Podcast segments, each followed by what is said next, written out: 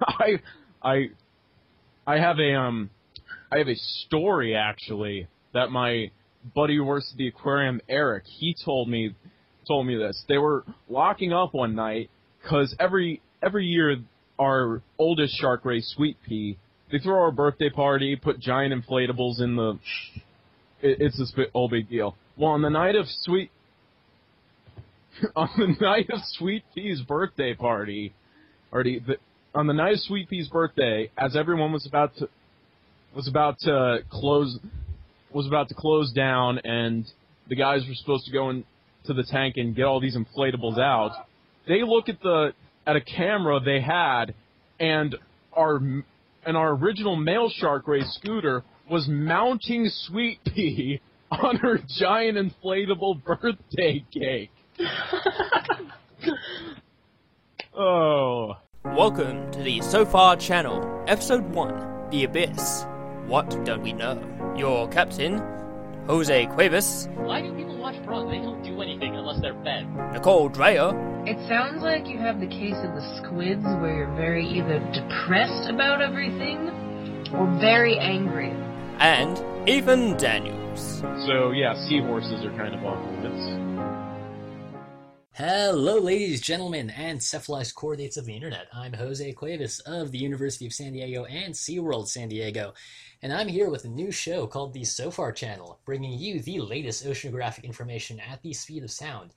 I'm joined, as will come to be expected, by the lovely and talented Nicole Dwyer of the University of California, Santa Cruz's Merrill College, and the Seymour Marine Discovery Center in affiliation with the Long Marine Laboratories. How are you doing today, Nicole? Oh, I'm doing excellently. So, Thanks. If you could just tell us a little bit about yourself, that'd be wonderful. Um, I like to be here.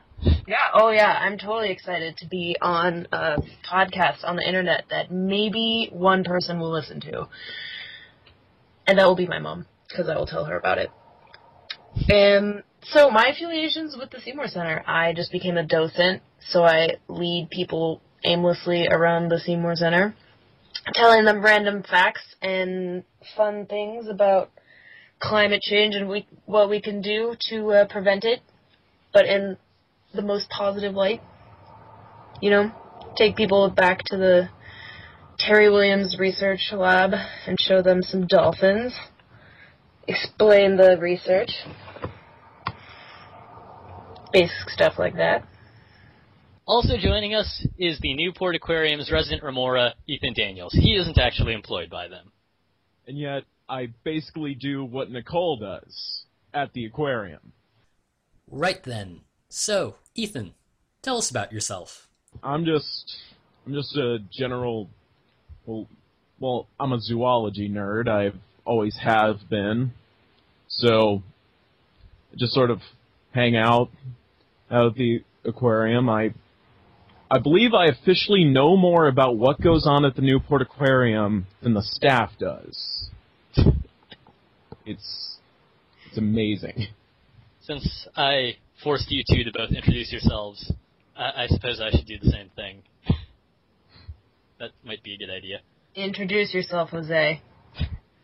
Uh, hey, so, hi, I'm Jose Cuevas. Perhaps you've heard of me. All right, so, where to begin? Um, well, right now I'm studying marine science at the University of San Diego. I'm part of the class of two thousand sixteen. Go Toreros. And I'm also employed by SeaWorld San Diego as an educator in the zoological operations department. And my role there is really just to educate guests to the adventure park about the different animals and narrate the exhibits and provide a little bit of an interpretive edge.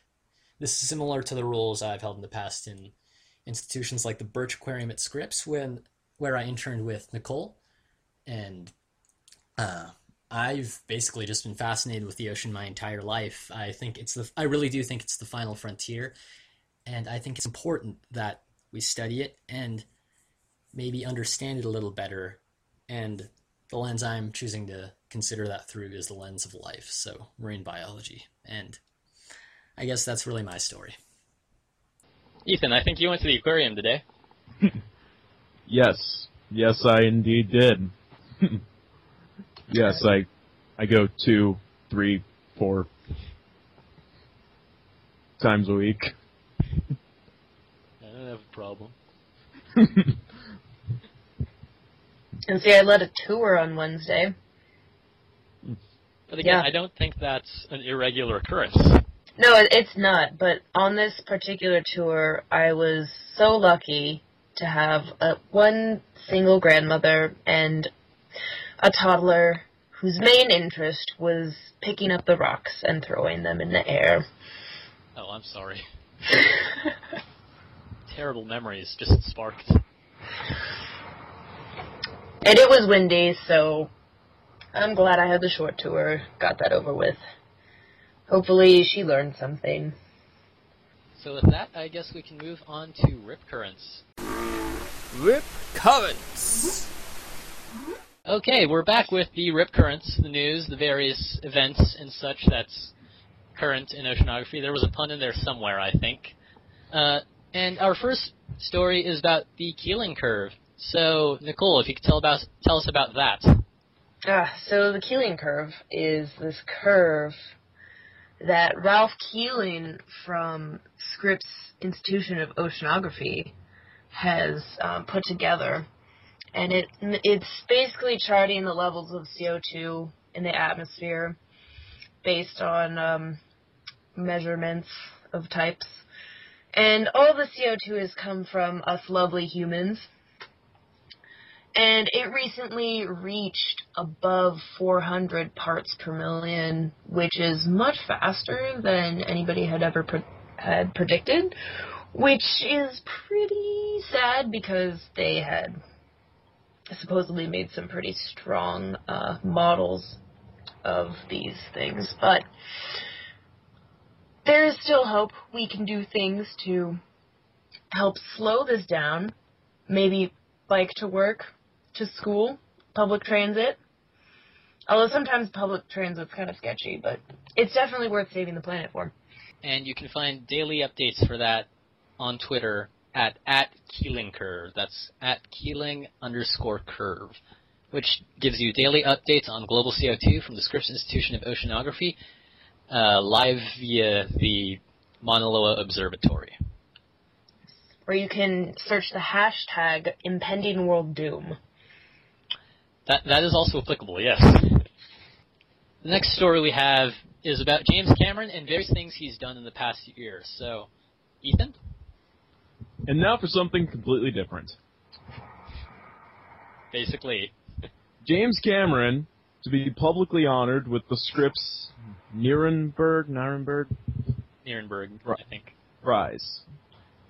James Cameron, of course, director of the of Titanic. He is well known for or liking to adventure in the ocean. Is going to be, be talking about his expedition, his record-setting Deep Sea Challenge expedition at the U C San Diego campus. The expedition, of course, was funded by his own money.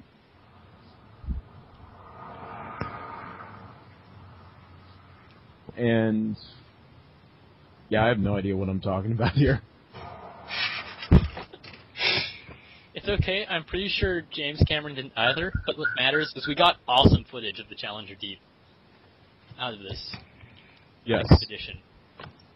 It's it's all it's all shiny and it's like a torpedo. It's awesome. It's awesome, guys.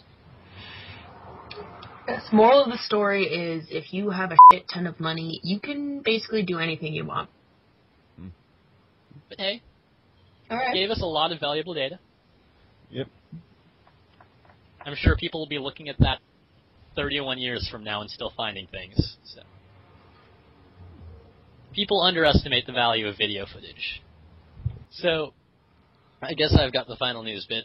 Um, so, recently, the British Royal Society has published a paper on the genus Osedax. Uh, there isn't, isn't really a distinct common name for these, but they're bone worms.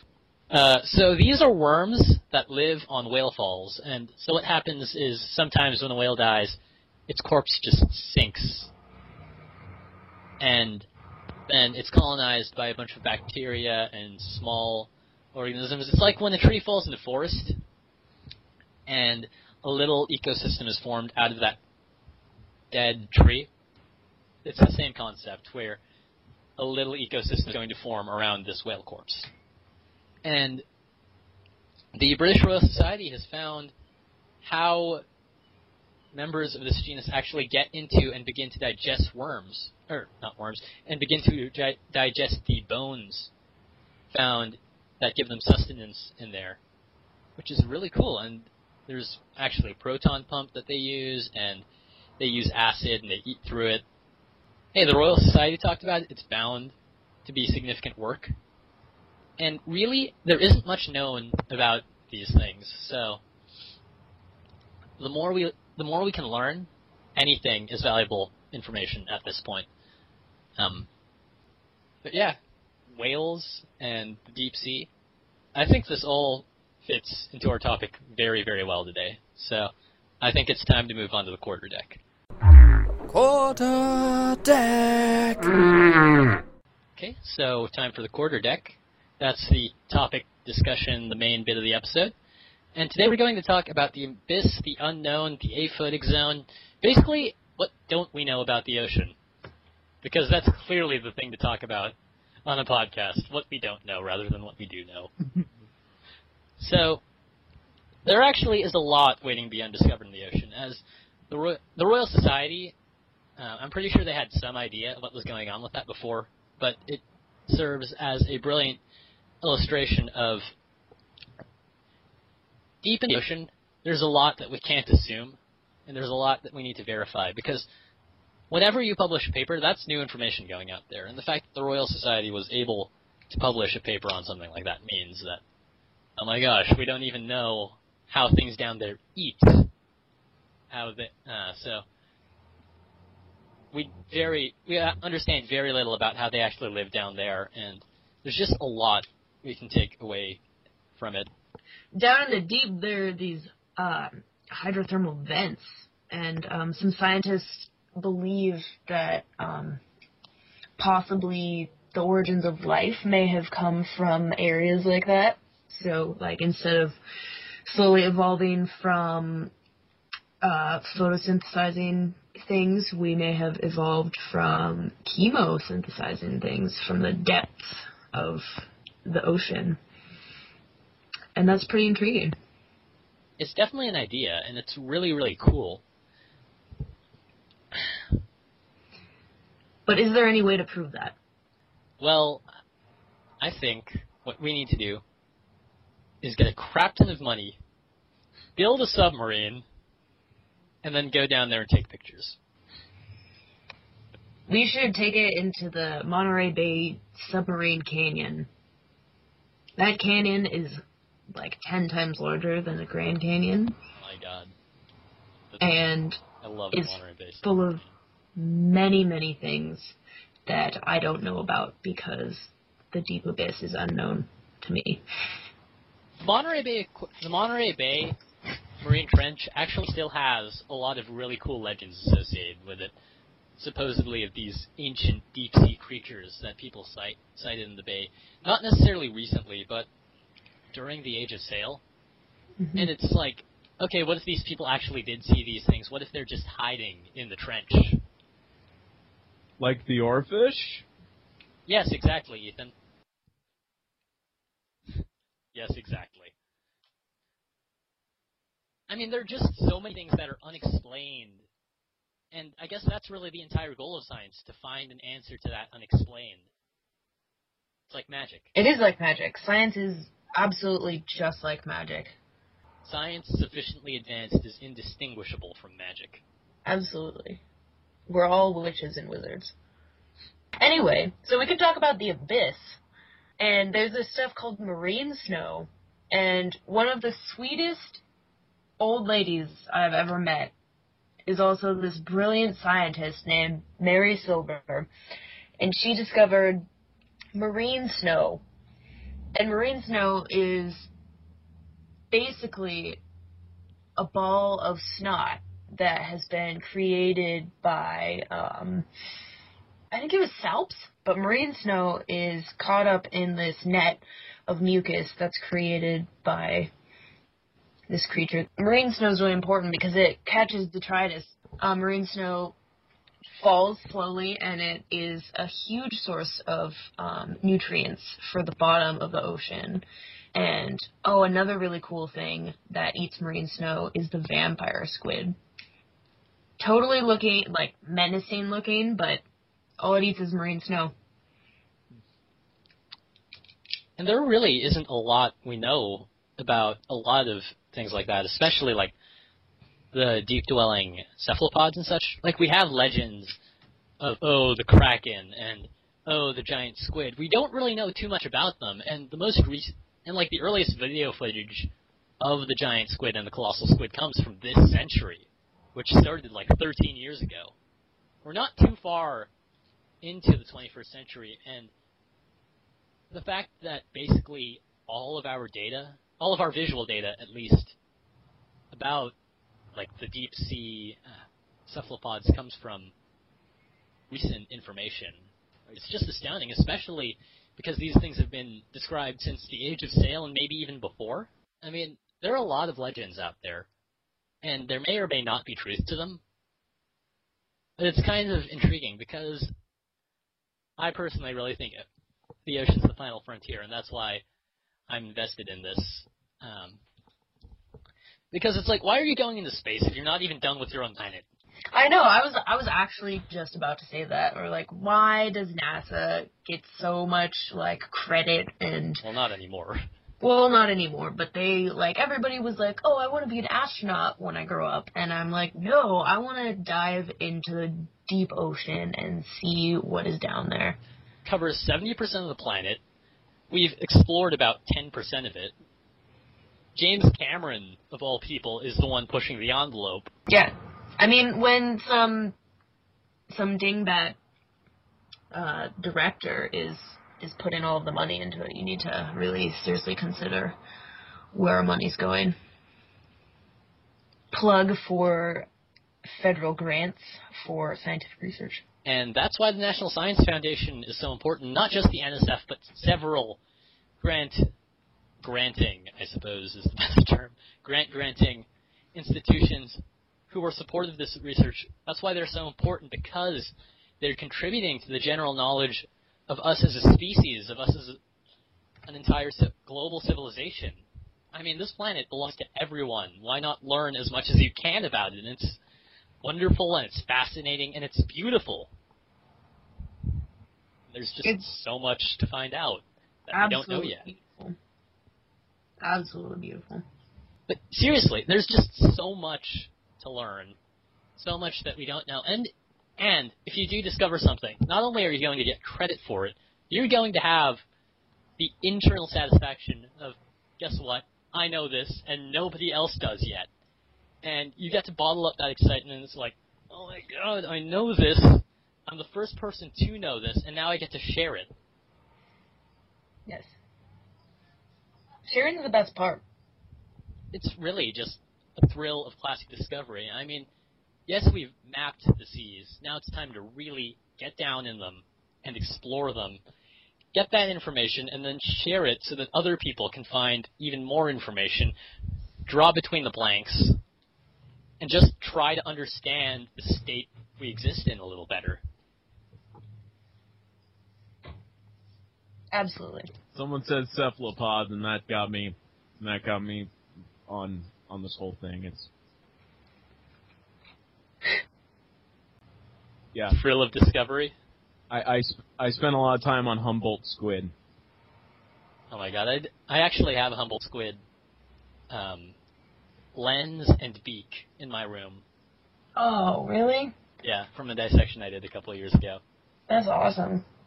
You know that um, that modern science believes that the Kraken was actually was actually a very large Humboldt squid, which would make sense considering Humboldt squid squids are highly aggressive. Are they found in that range? They're found... It'd be like the north, right? Well, that makes sense. They've been found in in the Pacific Ocean, but they but they've been found in the northern Pacific, but it's predominantly Mexico and Peru that they've been found. Yeah, I can see them in the North Pacific. Um, oh, that's interesting.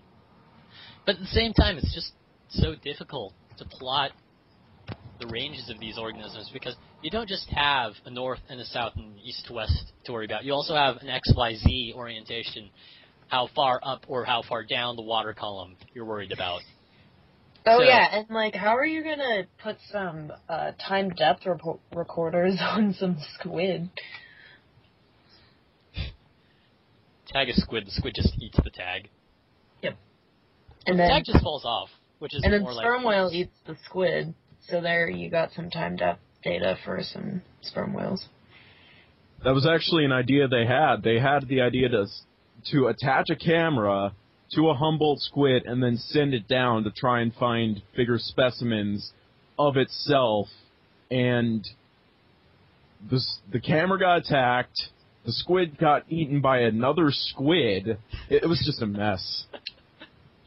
So I was right again. uh, science should never change. It's awesome. Then, well, let me guess what they tried to do after that. They tried to design a better camera. Oh yeah, the first and camera then got worked. The funding declined. The the first the first camera actually worked pretty well before this camera was was destroyed by a, a Humboldt squid. They did find a very large squid. I think that I think that the um. that the proportions of it would have placed it, if it was a Humboldt squid, around seventy or eighty feet from one te from the longest tentacle to the other longest tentacle, and if it was a giant squid, it would be like one hundred twenty-five. It, yeah. Yeah, it, it was a big squid. Oh, I'm reading yes. right here that, um, oh, I remember, there was a couple of months ago, there was this whole, like, a bunch of Humboldt squid were just, like, beaching themselves in Santa Cruz. And this article out of Stanford is calling it a frenzy of suicide. Apparently, Humboldt squid have um, depression issues, much like the humans that want to know about them. So, we're establishing here Humboldt squid have two emotions, depression and anger. Yep, yep, sounds about right. Uh, I agree with this, yes. Oh, and I think also, I I would also add um, horny as a third. The male squid would basically try to copulate with absolutely every squid that it sees. True, true, true. I, I was thinking of octopi in mm. some cases. Yeah. Certain octopi. The octopi at the Newport Aquarium has laid eggs. She's going to die. Oh yeah, yeah. She she's go she's gonna die, and she's not gonna have any offspring because we don't have a male octopus. So now they have to find a new octopus. We actually just got a new octopus at the Seymour Center, and I'm really excited about it because we didn't have one for about a month. What's its name? Uh, we haven't. I don't think we name our animals. Because we don't want to anthropomorphize them. I guess. Well, like at the same it thinks time, it's a barnacle. At the same time, you could name it, like for...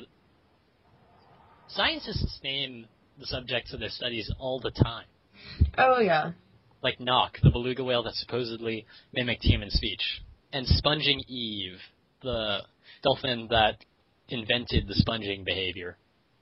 Sponging Eve? That That's the term they referred to her as. Like... They don't. They can't identify the individual, clearly, because she passed long before they were able to identify the behavior existed. But that's the term they referred to her as in the paper. Hmm. Sponging Eve.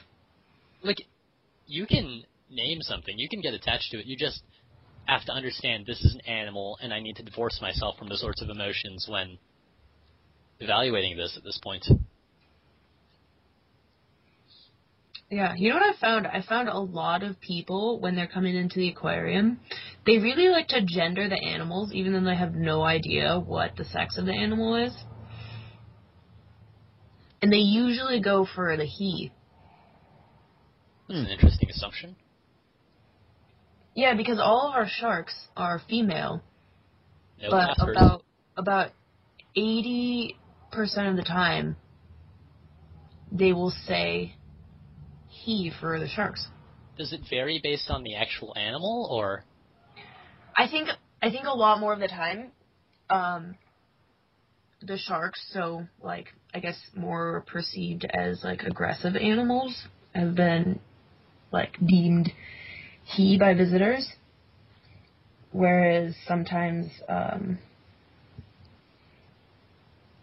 no, I think most of the time it's just people, like, assume that a lot of the animals are male.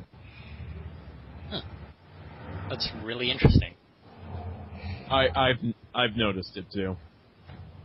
Just it's just what they yeah, just an automatic assumption. I usually like I try to refrain from an identification like that unless I can get some sort of distinguishing feature. The only the only animal that I've seen people in, instantly not think is is male is angelfish. For some reason, all angelfish are female. And that's probably the same idea that's going on with the shark. The angelfish is a feminine animal because it has the word angel in it. Yeah. Mm-hmm. As opposed to the shark, which is a bloodthirsty killer, thanks to Jaws. Yeah. It's really interesting, though. Yeah. And I guess that also goes back to what don't we know. Like, it's really easy to educate the public at large. Well, male sharks have claspers so that they can copulate. Or, you know, monogendered species do exist, but the angelfish is not one of them. It's really easy to just go up and say that, but... It's true, yeah, and I've only had very few times have people actually asked, like, oh, are there um, different sexes of sea stars? Or are they um, hermaphroditic? It's just always... Uh, It's definitely not an active thing where people are like, oh, all of these animals are male. I think it's just, like, so ingrained in our language that, like, male pronouns should be put on things. But we're not a la- but English isn't a language that has gender pronouns for everything. There's a reason it exists. Right, right. We're not French. French, you need to engender something even if it's the wrong gender. The table has a gender. In French. Exactly. And back to the unknown about the abyss. Grilled sharks. Grilled sharks, yes.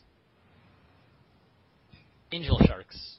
It's it is rather amazing that we've just been finding all these animals that were once thought to go extinct, that are now just we find them in the ocean, like coelacanths. Coelacanths were thought to be extinct for so long.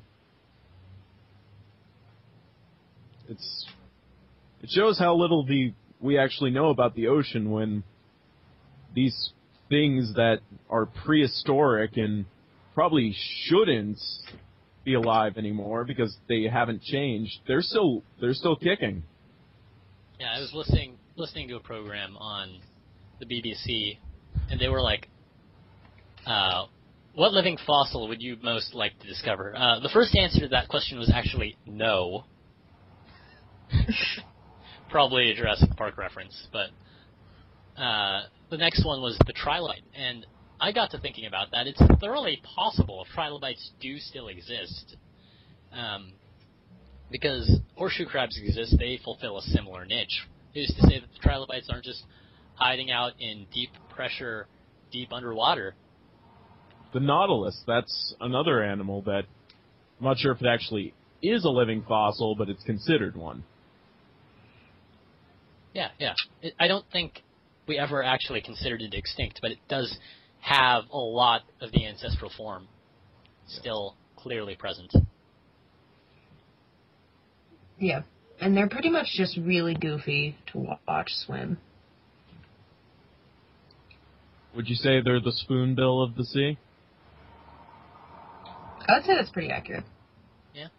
Uh, once I was at the Birch Aquarium, not working. I was. I think it was the end of my shift, and I walked past the Nautilus tank, and it kept bumping into the wall of the tank. Except it wasn't propelling itself backwards. It was trying to do forward motion, oh, bumping yeah. itself into the side of the tank. Oh, yeah. Oh man, on Wednesday, the monkey face eel. Like, usually this thing is is just in its little, like, crevice, hanging out. But on this day, for some reason, it decided that it was going to come out and swim aimlessly and then get up to full speed straight into the side of the tank. Like, you could hear a thud. Like, it was so bad, but also so funny. Jailbreak. That that's basically all our wolf eels at the Newport Aquarium. That is all they do. They either hang out in their holes or they just lie waiting by the glass, waiting for for a weakness or something. We have four wolf eels. Child. Yes. That's actually why you can't keep mantis shrimps in aquaria, because they're going to attack the side of the tank. Why, hello there, Mister Handsome Ape Pig Thing. One, two, three, death. And since they can attack with the force of a twenty-two caliber rifle, glass goes down like a bad action movie. Ah, like many of which James Cameron has directed. It all goes, it all goes back to James Cameron. Yeah. Well, I guess with the mantis shrimp, we can move on to the catch of the day then. So let's do that. Catch of the day. Well, I guess it's time for the catch of the day. This is the critter of the episode segment on the SOFAR Channel. And today we're not actually talking about the species or, or genus.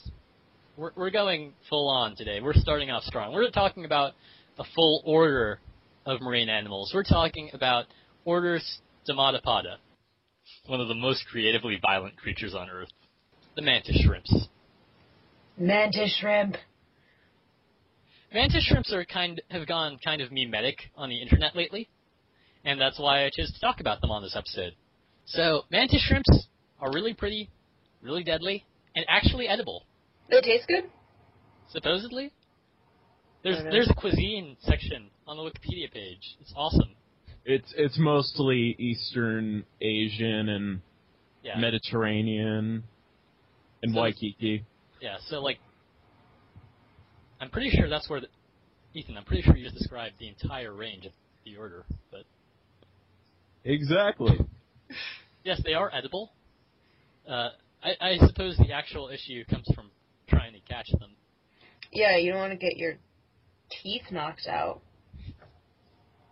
Aquariums don't typically house mantis shrimps because they tend to slaughter every other creature they share a tank with, and also because they can break aquarium glass. The lone mantis shrimp in the splash zone exhibit, which by the way is the touch tank exhibit at the Monterey Bay Aquarium, likely arrived as a hitchhiker early last year within rocks or coral the museum imported from Florida and Fiji. Oh my gosh. So it was on the it was at the touch tanks. Oh my god. Mantis shrimps also have fantastic visual systems. Oh yeah. Which is okay, so can't they see more than Um, like a, a wider color range than we can? This marvelous creature has not one, not three, not five, but sixteen color receptive cones. The rainbow we see stems from just three colors. So just try to imagine a mantis's rainbow created from sixteen colors. So yeah, their rainbow goes deeper into ultraviolet. They can see about as much red as we can, but they have like twelve extra ultraviolets. So it's like a thermonuclear bomb of happiness in unicorns. What was the awesome? What was the phrase to describe mantis shrimps? Shrimps Genghis Khan dipped in sherbet ice cream. Yeah, pretty much. It actually kind of looks like that too. The peacock mantis, at least. Which is the one this we're gonna be talking about mostly, because the peacock mantis is best mantis shrimp. This is just an awesome gene or order. This is an awesome order. Yes. At this point, I'm just on YouTube watching a bunch of videos of mantis shrimp punching the shit out of clams. Words can't really do this order justice. You just have to see it. So go to YouTube, Google mantis shrimp. I think that basically covers the catch of the day. Bioacoustics. Well, now it's time for Bioacoustics. This is the feedback segment of the show where we read letters to the editor, complaints, praise, basically anything you send us. Except since this is the first episode, we don't have any of it. So I'm just going to give ways you can contact us. Uh, you can find us on Twitter at, at SOFAR Channel. That's at S O F A R C H A N N E L. You can email us on Gmail at sofarchannelpodcast at gmail dot com. That's uh, exactly what I just said, P O D C A S T at G M A I L dot C O M. Uh, you can also contact us individually via various forms of social media. Uh, on Twitter, I'm at Professor Ware. That's at P R O F F E S S O R W H E R E.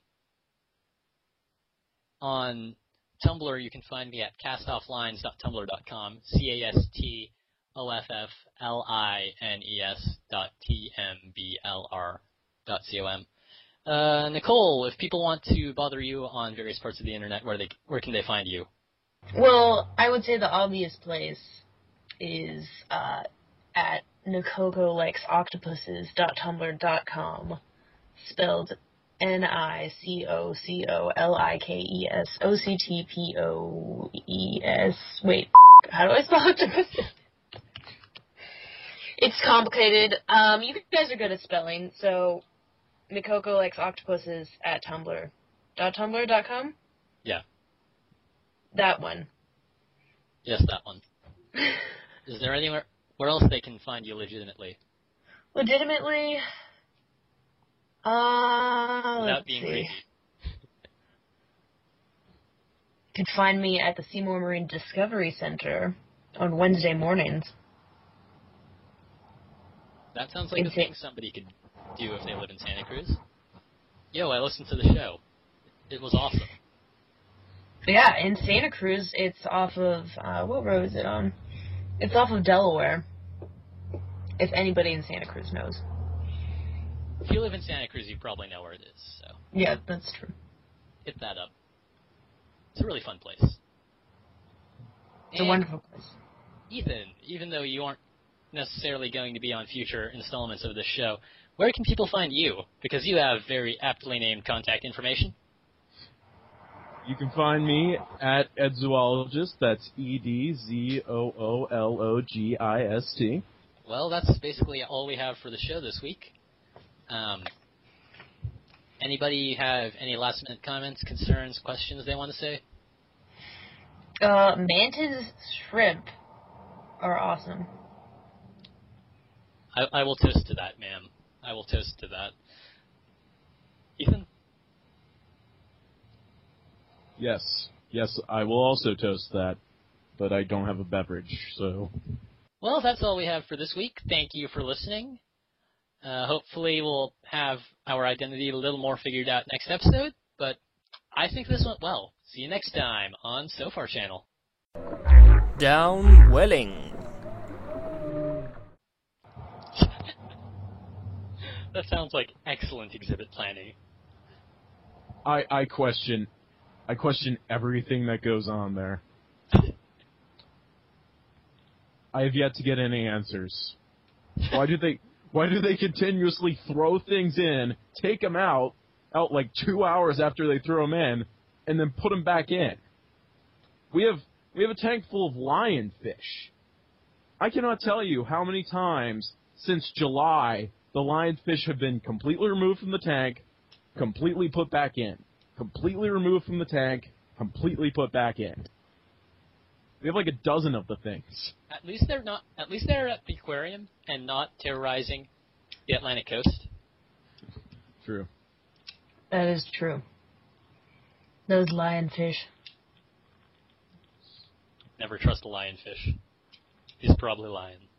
Oh.